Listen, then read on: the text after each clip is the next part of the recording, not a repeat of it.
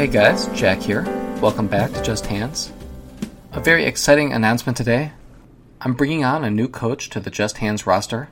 Uh, he happens to also be our guest today, John Metz. John is a pro based in the DC area. Uh, he's one of my oldest friends in poker. Uh, really, one of my oldest friends, but certainly my oldest friend in poker. And he's a fantastic player. Uh, you'll hear that in this episode and the other episodes he's done. I wanted to bring on another coach for a few reasons. One, I've become busier. My duties with Solve for Why, and I already have a number of private students, and I have people who reach out to me who maybe I'm a little too busy or uh, my price point is a little too high. And I think bringing on John is going to be a great way to get more high quality Just Hands coaching out in the mix. John is a fantastic player with both GTO principles and who also has the exploitative know how to thrive in the live environment. So if you're considering coaching, uh, I highly recommend checking out Coaching with John. You can learn about John and myself and our coaching philosophy at justhandspoker.com slash coaching. There's a link to that in the show notes. So definitely check that out. And thanks to John uh, for being on the podcast so many times and for joining me, coming on board, and doing some coaching through Just Hands. As always, we are brought to you by Solve for Why. If you're considering coaching at an extremely high level, I recommend checking out the Solve for Why Academy. That is a three day training event that takes place a few times a year in Las Vegas at the Solve for Why Academy offices. The next Cash Academy is going to be May 20th through May 22nd, and the next Tournament Academy is going to be May 24th through May 26th. Uh, so if you're going to play any World Series events, definitely would be worth investigating the MTT Academy I'll be at both of those, and so will the other Why faculty members, Matt Berkey, Christian Soto, and Matt Hunt. Uh, so hope to see you, some of you guys there. If you're interested in signing up for the Academy, remember to use discount code JustHands2019, uh, and that'll get you 5% off. All right, guys, thank you so much for tuning in, and enjoy this week's episode. Hello, and welcome back to Just Hands. I'm here joined by my personal favorite guest, Jonathan Metz. Jonathan, how you doing? Why are you calling me Jonathan, man? It's so so formal. You never you never call me by my full name. I'm I'm doing well, man. How are you? Yeah, I'm doing great. I don't really know I'm calling you Jonathan. I think it's probably because I'm looking at Jonathan on Skype. Um, I see. That's totally so. It. So I'm just yeah. reading it. But yeah, this is John Metz. John Metz, welcome. Thank you. It's good to be back. John is uh, not only one of my oldest friends, but I think he's also a fantastic player who you guys know and have heard on the show. He's a professional based in Washington, D.C., playing at MGM. And he's also the newest member of the Just Hands coaching team. I am becoming a little bit booked with coaching, and I thought that it made all the sense in the world to bring John into the fold and have some of you guys who are looking for coaching, especially coaching at like the 2-5 and 5-10 levels, to get some input some coaching from John. Uh, John is a full time pro, you know, making cash hand over fist at the MGM, and he's prepared to part with that knowledge for, you know, I think a very, very fair price. So we'll talk a little bit more about John and that stuff after we talk about a hand. But John, welcome aboard, and we're I'm happy to have you, and I think anyone who ends up enlisting your services will be very glad that you're here as well. Yeah, man, I'm excited too. Um, been wanting to get into coaching uh, for a while now, and I'm finally, or I finally, like, whatever, reached a point where I'm confident enough in my game uh, where I feel like I can provide people with some some some poker knowledge, and uh, yeah, help help people get better. So it'll be fun. Anyway, let's uh let's have you demonstrate some of that knowledge, and let's talk about a, a hand. Yeah, yeah, yeah. This was at a two five game uh, at National Harbor MGM. I'll just start with the description of it's a multi-way multi-way pot. So I'll just give a quick description of both villains. Villain one uh, is a South American professional, probably Argentinian, but there's there's a couple different crews of these foreign kids who who come uh, and travel around the U.S. Uh, and kind of just come and go. And I'm, I'm not sure exactly where this where this fellow happened to be from, but I'm, I'm pretty sure he's an Argentine. My read on him is that he's got an above average understanding of like theory. Like he plays pretty well. Probably comes from an online background. Uh, and definitely has studied a lot. He's one of the few regulars in the pool who I, uh, you know, have some actual respect for. He probably plays like a little bit too tight pre-flop, at least like for live two five. I, I mean, I just think you can get away, you know, giving up a little bit of a pre-flop edge just because people play so poorly post, uh, and I'm not sure he's adjusting quite, you know, optimally. But uh, he generally plays pretty well, and I imagine he perceives me similarly. But it's possible he just sort of groups me with the other like American nit peddler grinder types. I don't I don't really know. Makes sense. Yeah. Yeah. And he's under the gun one in his hand. The second villain is in the big blind and he's an unknown, probably late 20s, early 30s Middle Eastern uh, recreational player. Uh, he bought in for 800 and has been pretty quiet in his few orbits at the table. He like stacked a short, uh, a short stack with aces, so he's up to about 900 but no real reads on him other than uh, he, he seems to like handle his chips well. Like he does look like he's like, you know, has some poker experience, but I've never seen the guy before and he only bought in for 800. So I'm to go with him being some sort of rec player, probably leaning towards the more serious side of the spectrum. And yeah, the South American and I each have 1K to start the hand. So onward, or is there anything else? Remind me what what position you were in. I'm in the hijack, holding ace nine of spades. And the Argentinian was in the cutoff. He's in the he's under the gun one, and he opened Ah, to right, start okay. the hand. He to start the hand he opens to twenty. All right. So three ways of the flop. Uh, Yeah. Well, so do you want to talk about pre-flop at all? I don't. I, Ace nine like, I suited. think- yeah, I think calling is like pretty standard. Um, I'm not like I'm just not three betting onto the. Or I don't want to isolate this guy too wide, like anyways, just because like he's probably the best player at the table besides me, and he's also open. I mean, he's opening from under the gun ones, which is just like pretty tight, narrow range. Uh, I'd prefer Yeah. to like three bet with like wheel aces. I think three betting this like a small frequency could be like okay, and even like if I were playing in like a you know online or in a particularly t- like a five, tough five ten game, or even you know if I just thought like I was going to get squeezed behind Mhm. like a lot, I think folding could be like okay, but uh, in a standard live two five game, I think I think calling is pretty is the way to go. Yeah, I agree. For for basically the same reasons. I think that there's a pretty big difference between ace nine suited and ace ten suited here in terms of like three betting is part of like a merge value range. I think that's a more appropriate play that I still probably wouldn't do against a better player from early position. But yeah, I think ace nine suited just falls pretty squarely in the calling range, if not in the folding range. But I think given what you said about game conditions, uh, being very unlikely to face three bets relative to what you should, and also just as a function of flatting an early position open. Yeah, I think this is a very strong call. Cool. So yeah, and then it folds to the Middle Eastern guy in the big blind, and he completes. Uh, so we see the flop three ways, and the flop, and we get uh, ace of clubs, ten of spades, nine of clubs. Big blind checks, and the South American pro bets forty.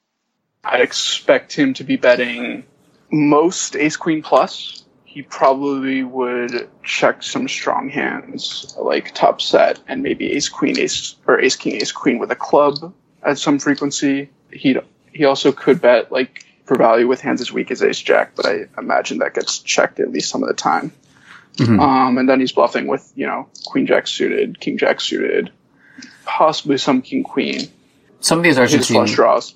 Some of these Argentinian guys are known to limp, right? Uh, Or no, not as much in cash. Mm, Yeah, not not so much in cash. I think. I mean, at least not not this guy in particular. The, right. the ones who do limp, I think, like are. Pre- I mean, don't have like a very well developed uh, or a very well balanced limping range. Like they're pretty much just limping. You know, the hands that make sense to limp, like small pocket pairs and suited aces, and I don't know what else. Maybe some middling suited connectors. But uh, Yeah, I'm Yeah. just I'm trying to gauge like how much ace eight and lower is here, and we'll bet. I'd imagine he has probably all. He's probably opening all suited aces. Yeah, I would think Um, so. Yeah, and I w- but but I wouldn't. Ex- I, I mean, ace eight is getting thin. I think betting uh, three ways on like this dynamic of a board. but I think it's like, I mean, it's possible for sure. I think there's some there's some denial benefits though.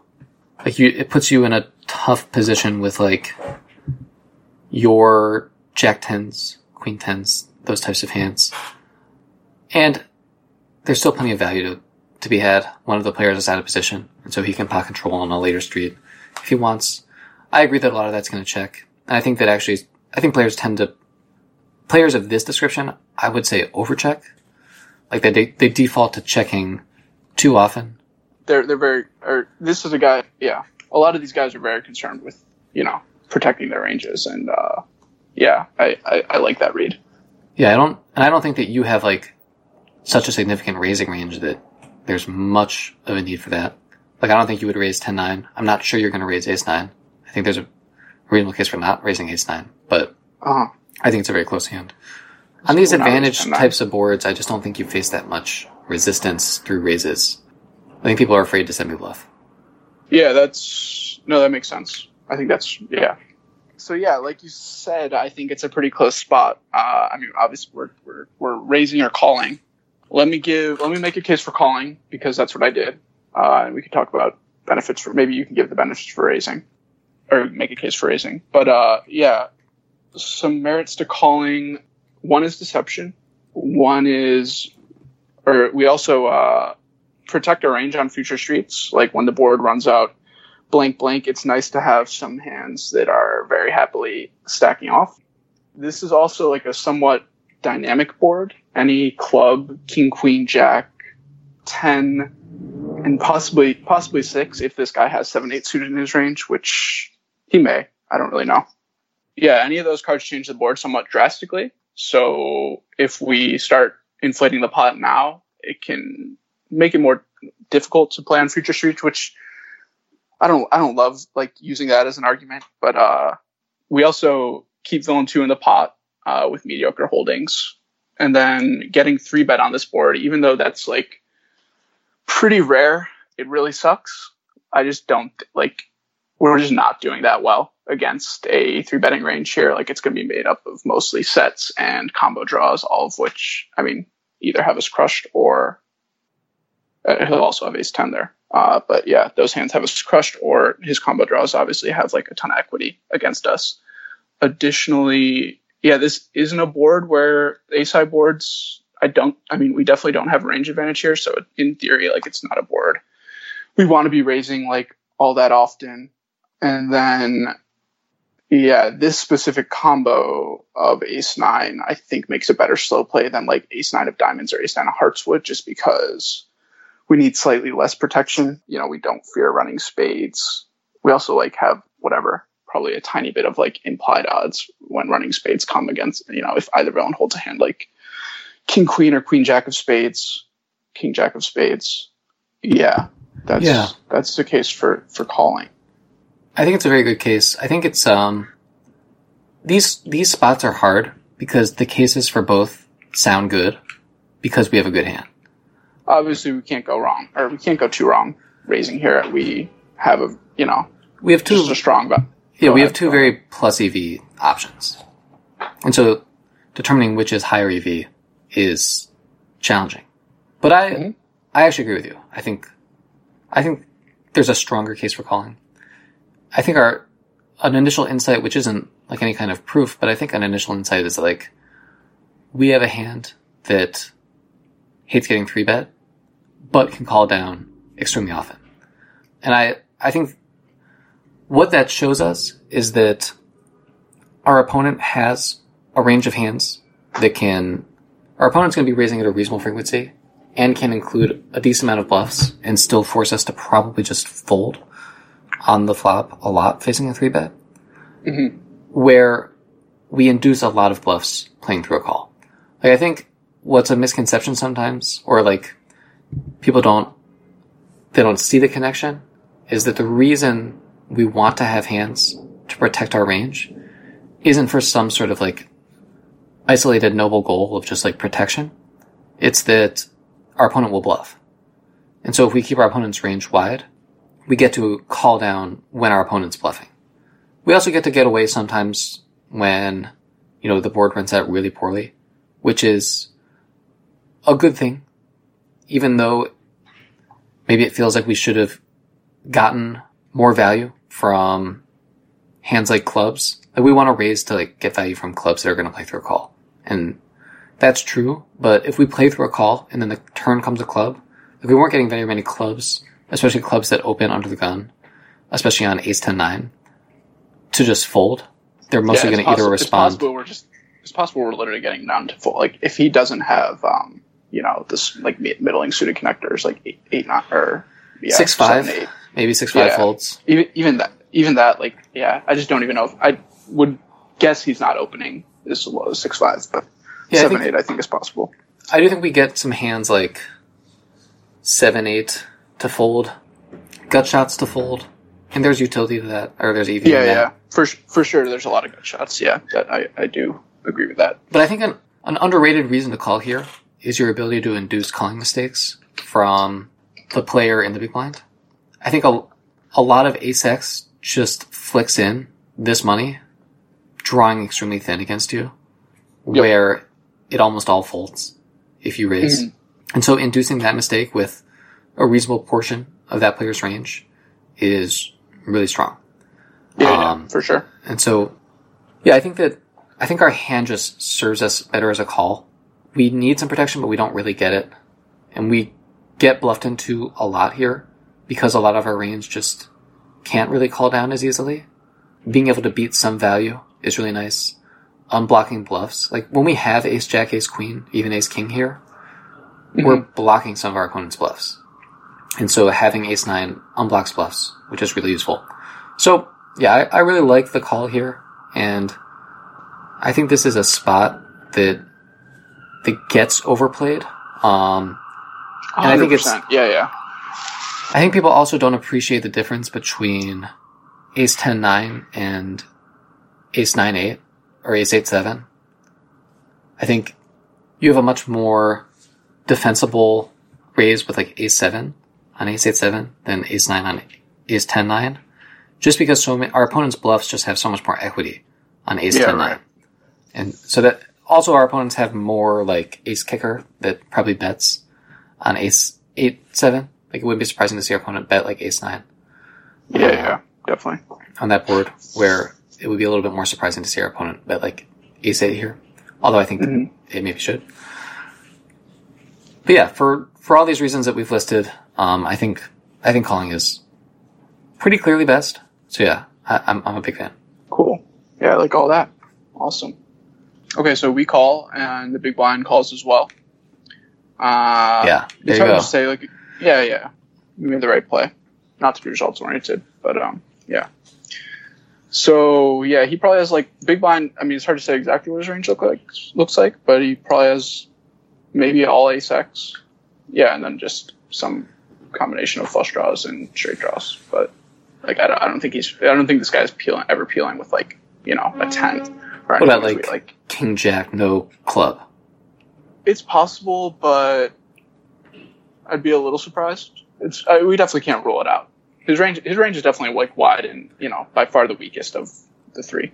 Yeah, I think King Jack with a club is like getting peeled almost for sure, or more often than not at least. Remind me of sizing again. It was 45 into 60. It was forty into what? Like, yeah, about sixty. I think like or yeah, fifty five with rake. Yeah. Yeah. Uh, another just note about playing through a call here is like when our opponent checks to us on the turn, it's gonna take it takes work to like get stacks in. But in position, I think that um we're in we we miss out less on value than when we're out of position. So I still think we should probably like if we were in the small blind or something. Then I yeah, still right. think then you have to worry about the our ability to never let turns go by for free is really nice here. yeah. Um, like when our opponents give up, we can deny equity. When our opponent checks for pot control, we can get value. Yeah, that's and our opponent will check to check raise us sometimes with strong hands, but those hands would have bet in position anyway. Yeah. All right. So onto the turn. Cool. Yeah. The turn with like we got 175 in the pot now is the three of clubs. So the flush comes in, the big blind checks, uh, and the South American Pro checks. What was the card again? Which The three of club. Yeah. Three of clubs. Hey, give me your thoughts. Okay, so obviously not an ideal, like not the best turn card. Uh, the big blind can have a ton of flushes here. That said, I don't think it's actually like a huge concern. Like if we bet and get check raised by him, we're pretty happily folding. The South American Pro, I like. I mean, I don't want to say he's capped because like these guys are good and they they do like range protection is you know a consideration they make, but I just I don't think like in practice people are protected here. Like I wouldn't expect the South American Pro to have very many, if any, flushes. Uh, especially with the mostly just like with this big blind in here. Like I think like exploitively he's just gonna like bet for value with all his flushes, especially his like nutted ones or whatever second nutted ones. Mhm. Uh, Yeah, I think yeah. I think that's a great point. I actually think you're more likely to get bluff raised here by that player than value By the South American Pro. by the South American Yeah. Pro.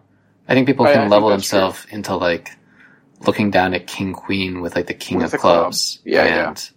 saying like fuck this guy like I have the nut blocker like let's go for it. So I think you're Yeah, it's that- an induction bet if anything against a raise from that player. I, I mean, we're obviously not loving life if we get raised by him, but yeah, I do think we would have a continue. Also worth noting, like he may just continue betting with King of Clubs, Queen. So like that, that's not. It's not. I mean, Yeah, it's not like we're always getting check raised by like. It's not like he has this huge like range of hands with the King or Queen of Clubs that like is just gonna like be able to relentlessly check raise us and like put us in a tough spot. Yeah, no, I turn. agree. I think a lot of that will continue.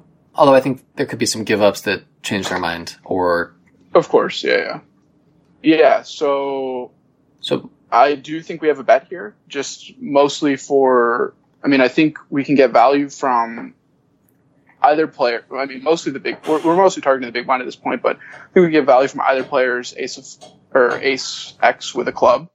We also benefit quite a bit from denying equity against hands with a single club in them and straight draws.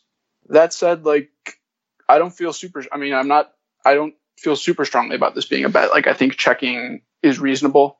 yeah, I mean You know, it's Well, no, I think I like betting. Okay. It's it's a really tough spot for the Argentine when he has hands like Ace King, Ace Queen, Ace Jack. Now I'll throw Mhm. out that like these hands. Well, first of all, some of them will have a club, and we can get value from those hands, um, Yeah. which is really nice. Mhm. Some of them won't have a club, and they might fold, which I think would be like a reasonably strong play. They might call also. When they fold, it's not what we want, but it's not a disaster. Those hands do have uh, six outs, and our opponent basically always wins when those outs come. So, getting our opponent to fold that equity is useful. So yeah, I think like we do deny, although I don't think we deny from that many hands that have a club, just based on the fact that most hands the big blind has that have a club that call, I think are likely to continue. Or just same with both players. I think that the hands they have that have a club are fairly likely to continue, um, Mm. based on how betting ranges narrow on the flop. Like, I mean, maybe our opponent would just like check fold like king jack with a club or queen jack with like the queen clubs. I'm not, I wouldn't would rule that out, but I think those hands will often find some way to continue. But we're relatively indifferent to like what those hands do anyway. Um, especially since we're not, we're only going to fold to the big blind, who I think is going to be very face up here. So since we're going to be bet calling versus the Argentine, or even bet three betting, I think is reasonable. oh really? I, that just seems. I mean, just like for it's uh, it's almost like bet three betting, like specifically for denial, because like he'll if he ever like can have a flush here, he'll just like play super well against. Yeah, but you were you're already going to lose everything to the flush unless like the flush gets there. Well, yeah, but like then we're. But I think kinda, like, against- reverse free rolling ourselves. Well, I think since we expected our opponent to be bluff heavy in the first place, and our opponent has bluffs that have relatively high equity, most of our opponent's We do, bluffs are going to have 13 outs. Yeah. Okay. So- So, you just think denying against that is yeah. I mean, I understand your your. We have to we have to be Um, very certain that our opponent is going to be following through. Yeah, it For depends a little too. bit on sizing, but Yeah, yeah. I think there's a case for just bet three betting. It'd be interesting. Unfortunately, we don't like And we, have don't equity when we're behind, in that part of the. Okay. Yeah, yeah. Of course. which is nice. Yeah, that makes sense. We don't make it down that branch of the game tree, unfortunately. But um, yeah, cool to talk about regardless. Did you bet? Um, yeah, so I bet a hundred into one seventy five. Do you have any criticisms on that, or what do you think of that sizing? I guess. I like it. I think it's like a little exploitable, but I think that we're gonna like counter exploit the exploit because I think it's Yeah. it's a little capped, but that's gonna serve us against the Argentine.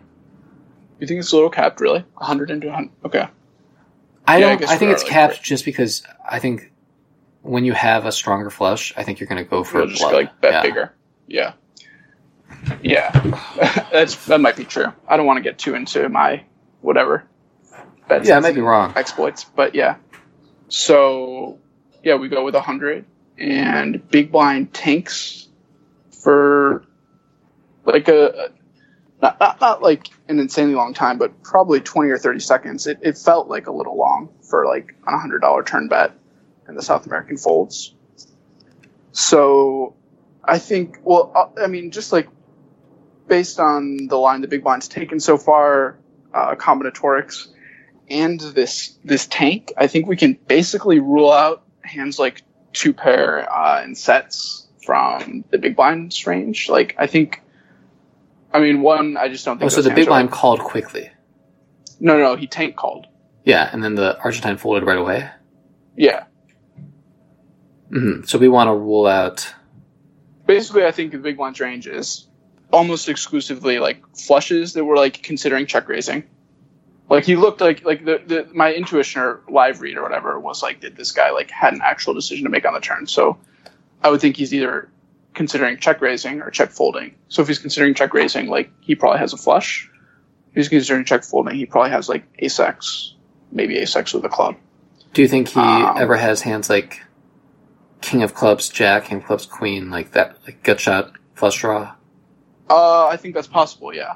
But uh, yeah, like on, for, for for whatever reason, like this guy, I don't know if I said this to, I definitely wrote it down in my description, but he had been like pretty quiet. You know, I, again, he had like only been at the table for maybe two and a half or three orbits. Um, but the I, I, just I, I'd be like a little surprised if he just continues with uh, at least like I'd be surprised if he continues through a call with King of Clubs X or whatever.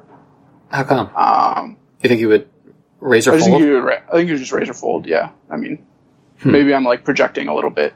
Uh, yeah, I think like getting this price, I think a lot of players are thinking more just in terms of like, do I have the odds and like, do I want to call?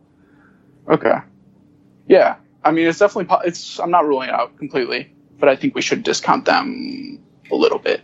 But no, that's like fair.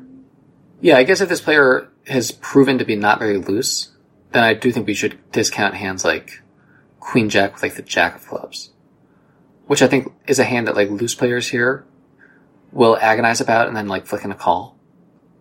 Where a tighter player, I think, is less likely to do that. And I do think a a tighter player would consider like call fold with hands like King Jack or King Queen with like the King of Clubs, even though those hands probably should raise. But I do think that's something that happens. Mm. Okay, uh, that makes sense. Yeah. So onto the river then, or Yeah, no, I think out of the river. Okay, so 375 in the pot, and we get the beautiful 10 of diamonds. So that counterfeits our two pair. Yeah. Yeah, yeah, okay. For the listeners, or whatever. Uh, the big blind checks. I've gone first on every street, so you go first. We've got about 760 in the stack in the stack here. I mean, I'm personally not super compelled to bluff here, but we do have. I don't think we rep that much when we. It's weird. So we're thinking like chop block. I guess is is the idea. Chop block, or, I mean, this guy can have ace jack, ace queen, even maybe even ace king. Probably, he's more like, I mean, more likely to have the combos with a club in them, of which I think there are not like a ton. What, like six? Yeah. Yeah. Um, but no, he, he's, he has ace x that beats us. Yeah, I think shove is reasonable. He also just like has flushes that like are they? I mean, are is, is a flush really just gonna like? I mean, is like a me, small to medium flush gonna stack off to like two x pot here? Maybe I not. yeah, I didn't think so I think you're. in the moment. It's weird because I there's. also just like it's also just like he. I mean, he can just never. He's just okay. He just can't have a full house. I'm not saying we have like a ton of full houses here, but we have certainly more than he does. Well, I mean, he could have 10 9. Like, it's not. We block it, which Yeah. is useful. Um, Yeah, there's. I think there's only one combo of it, and even that, like with so yeah, like that was sort of going back. Like I started talking about this. Also, the 10 is not I a just club, right? The ten is a spade. Yeah, a So spade there's- and a diamond. So there's. So he uh, could. Oh, so there's no. There's no, well, he could have ten nine off. I guess. Yeah. Also, he has a number of, like, flushes that have a 10. Yes. Yes. Which yeah yeah for sure. Um. Those hands should call. Of course. In th- I mean, yeah, but I don't think this guy's like thinking like that. Like this guy's, they're, they're, he's like more like, like he's just gonna call with his strongest flushes. Maybe. He, like it wouldn't shock me if like a shove here just like gets him to fold his entire range. Well, then I guess At least that's how I, that's how I felt in the moment. I'm coming around to that idea. I think shoving is probably best. I'm not sure that he f- folds his entire range.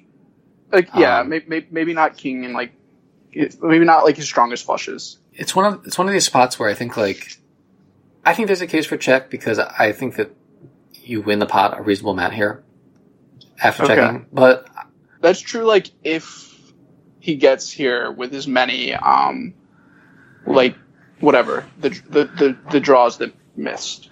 Um, Yeah, I guess- if he gets here with a lot of those, like yeah, even But some of those are like, like- a club and a ten, which kind of sucks.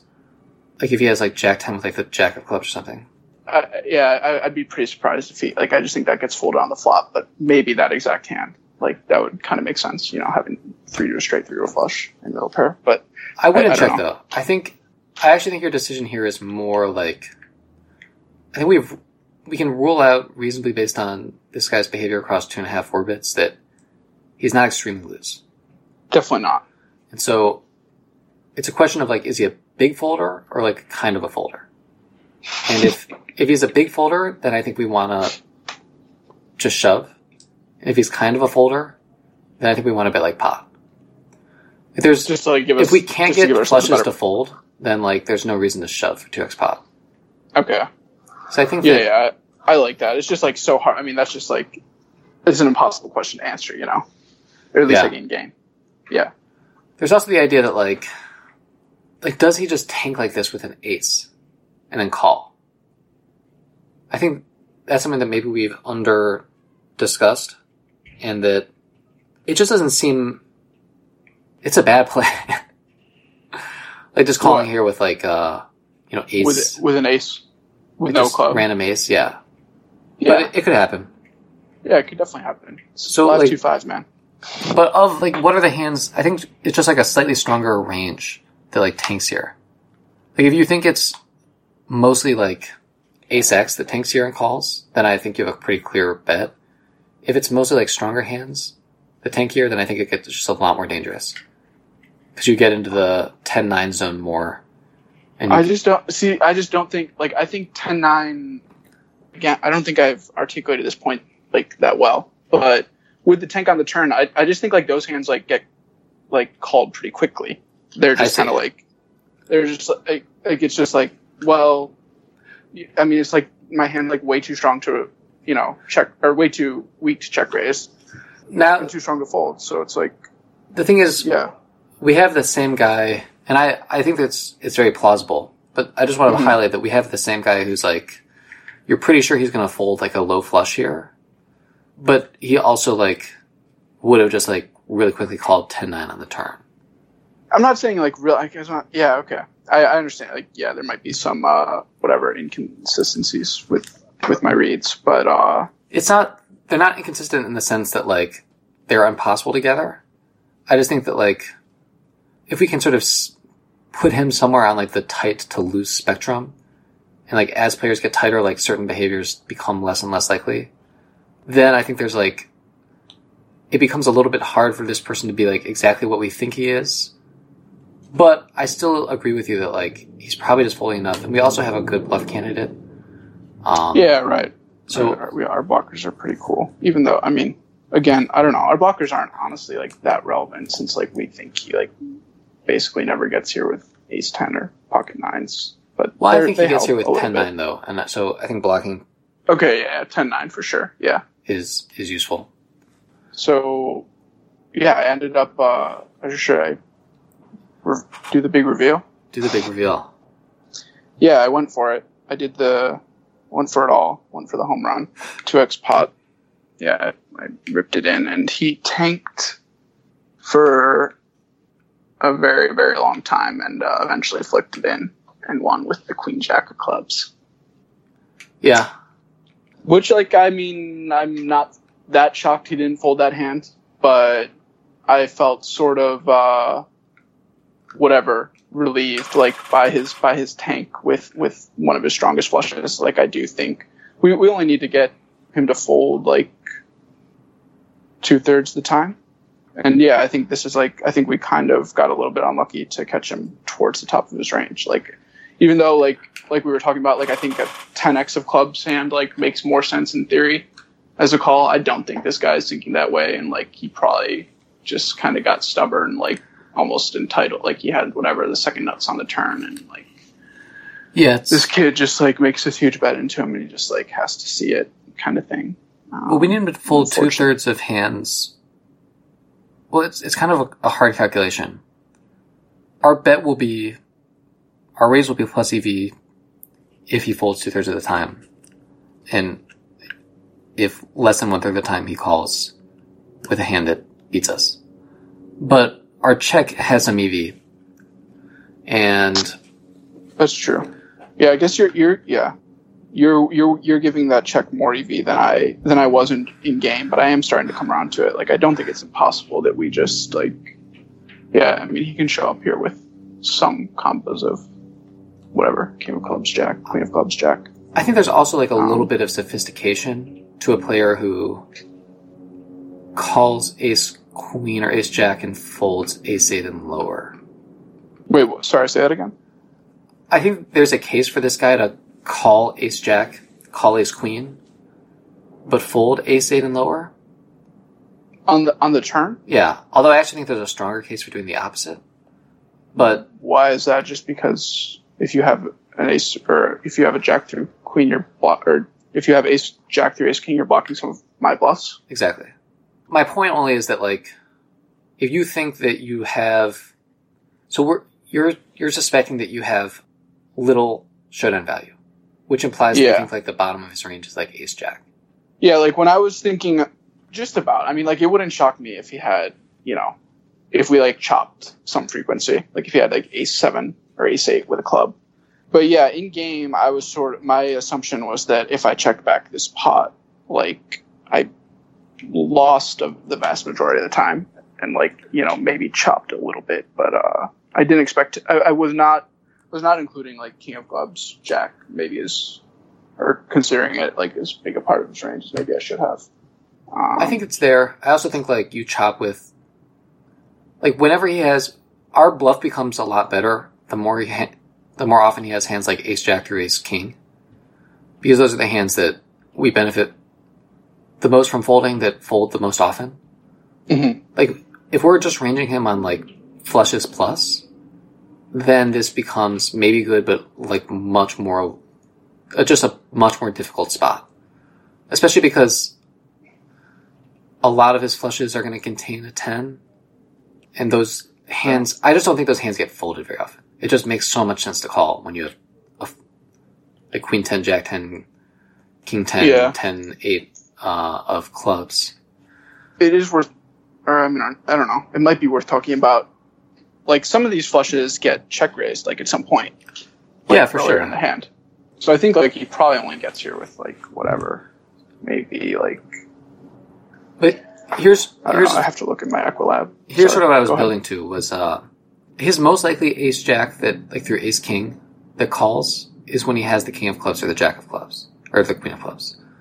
But Sure. do those Yeah, yeah. tank? Oh, Yeah. Okay. Like yeah, I think they like, tank I, less I often. think you're right.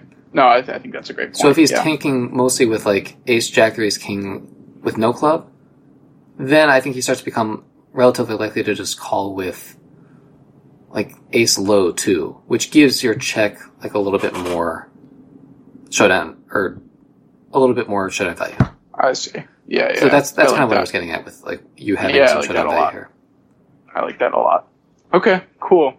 Yeah. But I think I the shove is pretty like- reasonable. No, I, I, still like I still like the play, but it's yeah, I like it less than I did when before I, we we talked this through. Yeah, I think what I would say is if you can, if you could somehow pick up on the turn that this was more of like a razor call decision than a call or fold decision, which it sounds like this guy's pretty has a pretty balanced demeanor. Um, Mhm. But I think sometimes it's fairly obvious. Yeah, it definitely was not in this case. Yeah. I mean, But yeah, to, to anyone who's listening to this, like that's a really good thing to pay attention to for sure. because you get to the spot sure. and you can if you can put them on a capped range. Now we have like a really easy bet. Cool, Any other thoughts? cool hand. Oh, really? I think that's yeah, that's about it. Thanks for talking this through with me, though, though man. Like this was uh, this was fun. Yeah, it was a lot of fun. So, uh, you and I grew up together in Ohio. You were, you got started off, uh, career wise at the Jack Casino in Cleveland. Now, I guess the Hard Rock? Or soon to be the Hard Uh, Rock? Wait, what? The Jack is being It, yeah, it was is the bought. Jack?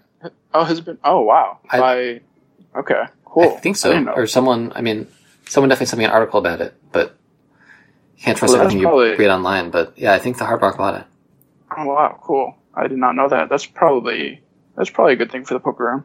I think it's a good thing. There, yeah, The Hard Rock runs Um, good tournaments in other parts of the country, and I also think that uh, there's some synergy between the Hard Rock and the Rock and Roll Hall of Fame that would be good for Cleveland.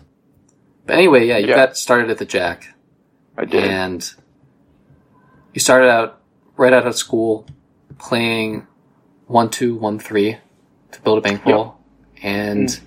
now you're in DC playing a mix of two five and five ten, paying much higher rent. Yes. How's the journey been? living is a little bit. The journey uh, has been a lot of fun, man. Well, mostly a lot of fun. I'd say I'd say I've loved like whatever ninety percent of it. Um, yeah, I, poker really is at least for now like probably just yeah just a passion. Um, I've been pretty obsessed basically since I since I moved out here. Like I, I sort of kicked it into a new gear or a higher gear or whatever, and you know, like any poker player, have also like gone through or have gone through lots of ups and downs, and the downs obviously like uh, you know can sting a little bit, but uh, yeah, overall, I mean, I'm very much loving life. Uh, yeah, excited to to keep climbing the poker ladder and uh, hopefully, hopefully continue to move up in stakes and uh, refine my game. Yeah, it's beautiful. I'm uh you know, I'm proud that our game has produced so much poker talent. Like you know, I owe you a lot for you know, hosting all those games when we were growing up. Like we had a pretty pretty competitive group of friends and we I think somewhat un- unintentionally or without realizing it created a really healthy and productive environment for growing as poker players, you know, f- from one really wanting to beat each other, but also being really happy and open about sharing knowledge. When we were growing up, John, his brother, uh, who's also professional, and I were, or we would play on the same Full Tilt account, buying dude, you can't put this out to the public. We were we were colluding. We were, we were probably breaking like terms Yeah, and we- services. we were we were definitely a team. Um, Our terms and we were well, we were playing on the same account, which like Mm. is against the terms of service. But on the other hand, like we were like a, a couple of high schoolers, But yeah, we were also underage. yeah, Yeah, We just put that out underage, buying like gift cards at the grocery store to deposit on Full Tilt. Yeah, those were the days, man. Yeah, it was great. But you know, we like we we had a lot of successes and failures together as a team and playing Oh no, one it was another. definitely like, yeah, it was super. uh whatever. It was a great, it was a great way to start out, or just just to learn and grow as players. I mean, just like exchanging thoughts, and it was a fun and productive means of of learning for sure. Um, Yeah, I think yeah, wouldn't have had it any other way. I think growing up with you guys was really how I like came to not just love the game, but like love discussing the game. Like we used to drive like long drives to places where we could play live poker uh, between the ages of Sure. 18 and 21. Shout out to Shout out Soaring Eagle. yeah, the Soaring Yeah. Eagle into some of those rooms in Detroit. And Yeah, yeah, those those car rides were like you know six hours long, just like full of hand histories. And yeah, I remember that that aspect of it, just being together and talking through things, was really in a lot of ways just as fun as the playing. Uh, the playing was more novel at that point. But yeah, I really appreciate all those conversations, and I'm really glad to have you as part of the Just Hands team. happy to be part of it, man, and and thank you as well, and thank you for like carrying on the whatever the the poker talk or the talking about hands on on the air, giving it to the people, man. Like, Oh, it's my pleasure. I mean, I've Yeah, it's I've talked about a lot of hands with Zach, but I think you and I have definitely talked about more hands in our life. So Yeah, but it's like some I don't know. Some of that was just like like the the early poker talk was just like so much less uh, constructive than than you know a lot of the talk. Like we we've just come a long way as players, so like I feel like that. I, yeah, I, I yeah, think but the, right, the whole just- game has come a long way. I remember like No, that's obviously true. watching yeah. these like Full Tilt Academy videos like early on, Oh, I remember that. Yeah, like a big way that I was learning. Chris Ferguson. Yeah, You're looking at like Howard Lederer tell me what a C bet was. Uh, yeah, discourse has has in, improved. hmm for sure. We've come a long way. All right, man. Well, I appreciate you coming back on the show, and we'll have you on Yeah. again at some point soon. If you guys Yeah, yeah. If you guys want coaching from John, head to justhands.com slash coaching or use the link in the show notes. Yeah, I'm excited to hear how that goes. Uh, hmm I'm sure it'll be all Yeah, good things. it'll be fun. I'm excited too. Good talking to you, man. Thanks for having me. Pleasure.